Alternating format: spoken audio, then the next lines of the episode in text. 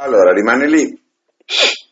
Buongiorno, buongiorno e benvenuti su ABC Radio, la radio che ti parla. Nel nostro spazio con la cultura abbiamo in collegamento telefonico Elena Baiguera Beltrami. Ciao Elena. Buongiorno a tutti, buongiorno, buongiorno a tutti gli ascoltatori. Come stai Elena? Io sto benissimo, voi tutti bene? Noi bene, grazie, benissimo. Allora, per il gruppo Albatros, il filo corrispondenze, questo è il tuo eh, romanzo, questa, questo, adesso che andiamo un po' un attimino a, eh, senza spoilerare molto, eh, mi raccomando, quello che racconti, quello che c'è in questo romanzo, come ci sei arrivata, ecco, vediamo un po' di, di capire un attimino. Allora, ehm, il romanzo si dipana tra le Dolomiti e la Versilia. Eh, tutto nasce da un racconto di una vecchia zia che poi è venuta a mancare su un episodio che poi si riallaccia alla strage di Sant'Anna di Stazzema. Uh-huh. Eh, al contempo però eh, la protagonista vive sulle Dolomiti e quindi eh, attraverso un intreccio pieno di colpi di scena di, eh, e di racconti di vita, di eh, consuetudini, di eh, un racconto familiare, si arriva poi alla scoperta di, questa, di questo segreto rimasto sepolto per quasi 60 anni e che svela un episodio eh, legato proprio a questo drammatico evento. Okay. Ecco, in sostanza è più o meno eh, diciamo, la trama e sullo sfondo c'è il rapporto di, della protagonista con questa suocera rimasta vedova in giovane età, con molti figli, quindi un rapporto all'inizio molto conflittuale, che però poi si eh, definisce in un rapporto molto sodale, molto autentico e molto vero e questo è diciamo un po' il fil rouge che conduce poi all'episodio eh, che riguarda la strage di Sant'Anna. Bene, senti, quanto ci hai messo per, per scriverlo questo romanzo? Ma ehm, è, è, stato un lavoro lunghissimo perché ehm, il mio lavoro è in ambito comunicazione, quindi io eh, non, non, a caso il titolo corrispondenze, sono corrispondente dalle Terre Alte, uh-huh. eh, qui dalla Varrendena e da Madonna di Campiglio per eh, numerose testate, poi curo la comunicazione di diversi enti istituzionali e privati e quindi lavorando insomma non è così facile trovare il tempo per scrivere. Allora diciamo che due sono state le condizioni che mi hanno permesso di concludere questo lavoro che parte da lontano. Eh, una è stato il lockdown che ci ha chiusi tutti in casa e quindi lì lavorando da casa chiaramente i tempi si dilatano e si riesce ad avere più tempo per eh, le proprie cose. Le mie cose, il mio progetto era finire questo, questo, romanzo, terminare questo romanzo e riuscire a pubblicarlo. Eh, ecco, poi c'è stata un'altra, un'altra motivazione molto forte che oggi vede, eh, diciamo, un ritorno a determinate posizioni nazionaliste, oltranziste eh, che preoccupano. E era una mia precisa volontà da molto tempo eh, riportare alla memoria di quello che che hanno generato queste posizioni nazionaliste o oltranziste eh, il secolo scorso. Ecco, questa è stata una motivazione okay. molto forte. Ok, senti, ehm, quanti, quanti, personaggi ruotano uh, in questo racconto? Diciamo che c'è, eh, c'è l'amore, la morte, la perdita, la separazione, c'è un po' di tutto in questo romanzo, no? Ma i veri protagonisti chi sono di fatto? I veri protagonisti eh, sono Francesca e Paolo, che sono una coppia che eh, vive sulle Dolomiti e eh, che si trova a affrontare non poche difficoltà. La famiglia molto complicata, le difficoltà che ogni famiglia che perde un capostipite, numerosa che perde un capostipite si trova poi ad affrontare, no? quindi eh, le difficoltà di, di, tenere in piedi un'azienda, le difficoltà di, eh, di riuscire a trovare un equilibrio e, e un modo di eh, abitare le montagne eh, senza essere propriamente dei montanari, quindi insomma eh, eh, è anche questo il, lo spunto che eh, non è solo tutto bello, la gente che viene in vacanza qui si immagina che eh, la vita qui sia sempre facile no? sulle nostre montagne, in realtà non Insomma. Insomma, non so, eh, non lo so se è così, sai, io perlomeno ho un'idea diversa, non penso che sia facile, penso che sia um, naturalista, ecco, sotto questo aspetto penso che sia molto naturale, per cui il naturale forse può pensare a una facilità, ecco. Questo eh, penso. Oddio, c'è un rapporto molto, con la natura molto forte, molto intenso e molto sentito. Eh, però, ecco, tante volte, sai, eh, le, le, le, stazioni turistiche, le località turistiche danno l'idea eh, dell'eterna vacanza, no? Certo, certo, quello è vero, quello è vero. Facile, non è così, insomma, no? Spesso non è così.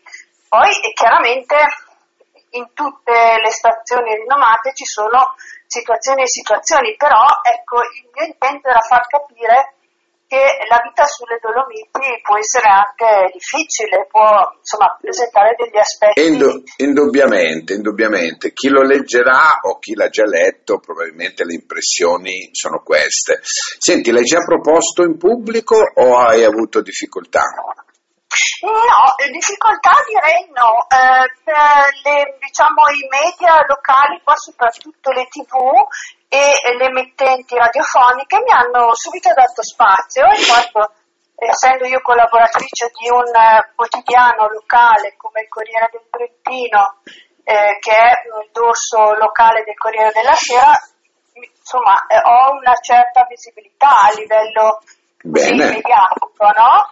E quindi questo mi fa molto piacere, però diciamo che la presentazione ufficiale sarà il 5 gennaio a Madonna di Campiglio, okay. eh, alla Sala della Cultura e lì, come, come, diceva qualcuno, io speriamo che me la cavo. eh beh, certo. Allora, tu hai editato con il gruppo Albatros il filo, come sì. ti trovi? Come ti sei trovata?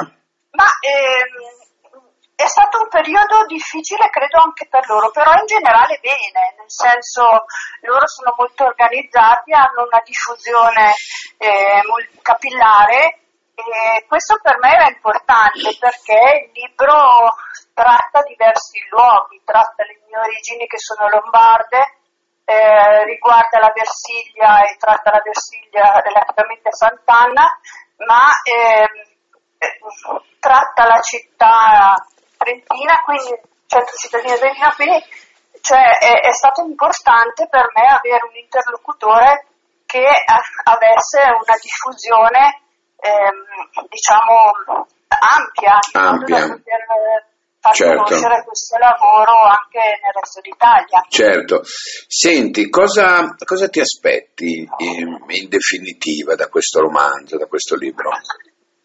Ma guarda, questo è il primo romanzo e quindi eh, cioè, quando si scrive un romanzo tu fai praticamente un salto nel vuoto, quindi non sai, non sai bene eh, quali interessi susciterà, co- quali emozioni darà. Io spero, mi auguro di, eh, così, eh, di regalare delle emozioni perché anche il rapporto tra i due protagonisti, eh, Paolo e Francesca, eh, di dantesca memoria, eh, hanno diciamo, un rapporto molto intenso, molto eh, coinvolgente. E quindi insomma sullo sfondo c'è anche un grande amore che eh, insomma anche quello è un, una parte del mosaico che compone questa storia. Certo, certo, certo. E hai pensato già, perché di solito è vero, questo è il primo, dopo il primo viene come dire, scatta una voglia interiore di cominciare a pensare a qualcosa di diverso o a qualcosa, ecco.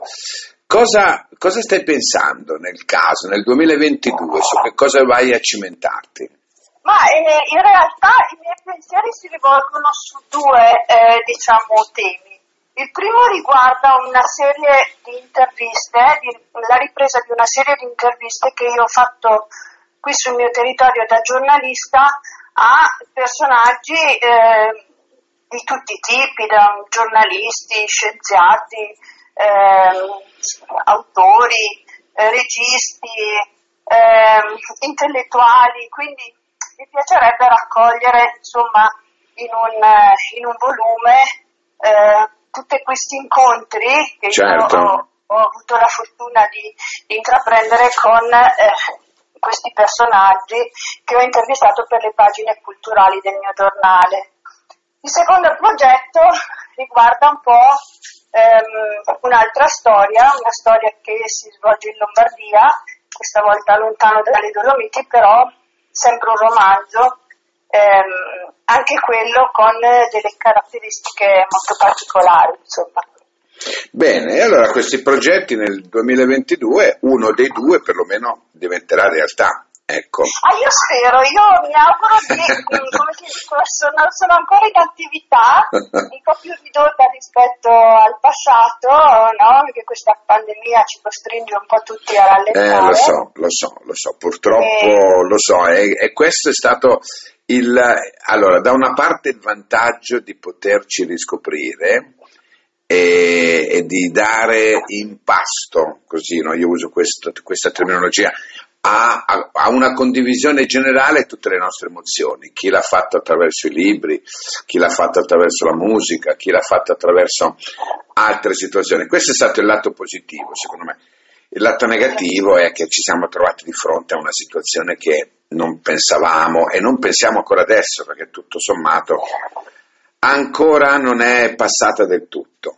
Ecco. Sì, sai, la cosa che diciamo, ehm, diciamo, i settori più colpiti al di là del turismo, che in questo momento vive un momento di grande difficoltà, ehm, state, è stato il terzo settore, quindi eh, le associazioni, il volontariato, tutta questa eh, galassia di, eh, diciamo, di persone che, eh, volonterose che prestano loro, la loro opera a favore del prossimo, insomma, eh, ha subito una botta non indifferente perché se tu togli la socialità eh, da questi ambiti togli il 90% dell'attività. Insomma. È vero. È vero, è vero. E allora signori, Elena Baiguera Beltrami con Corrispondenze, un libro uscito agli inizi di, di, di, dicembre, un bel racconto, secondo me che vi fa scoprire, oltre alla montagna, oltre alle bellezze naturalistiche, vi fa scoprire una bella storia, per cui eh, ABC Radio ve lo consiglia, edito dal gruppo Albatros il filo, io che dirti Elena, innanzitutto ti ringrazio per essere stata grazie qua, voi, per essere stata qua con me e ti auguro tanti tanti auguri per il 2022 e noi di ABC Radio siamo qui per impronarci. Okay. Allora, grazie anche ad ABC Radio, a tutti gli ascoltatori, un buon anno, un buon fine anno a tutti e un buon inizio eh, in salute e in armonia. Grazie Elena, ciao, grazie, grazie. ciao, ciao.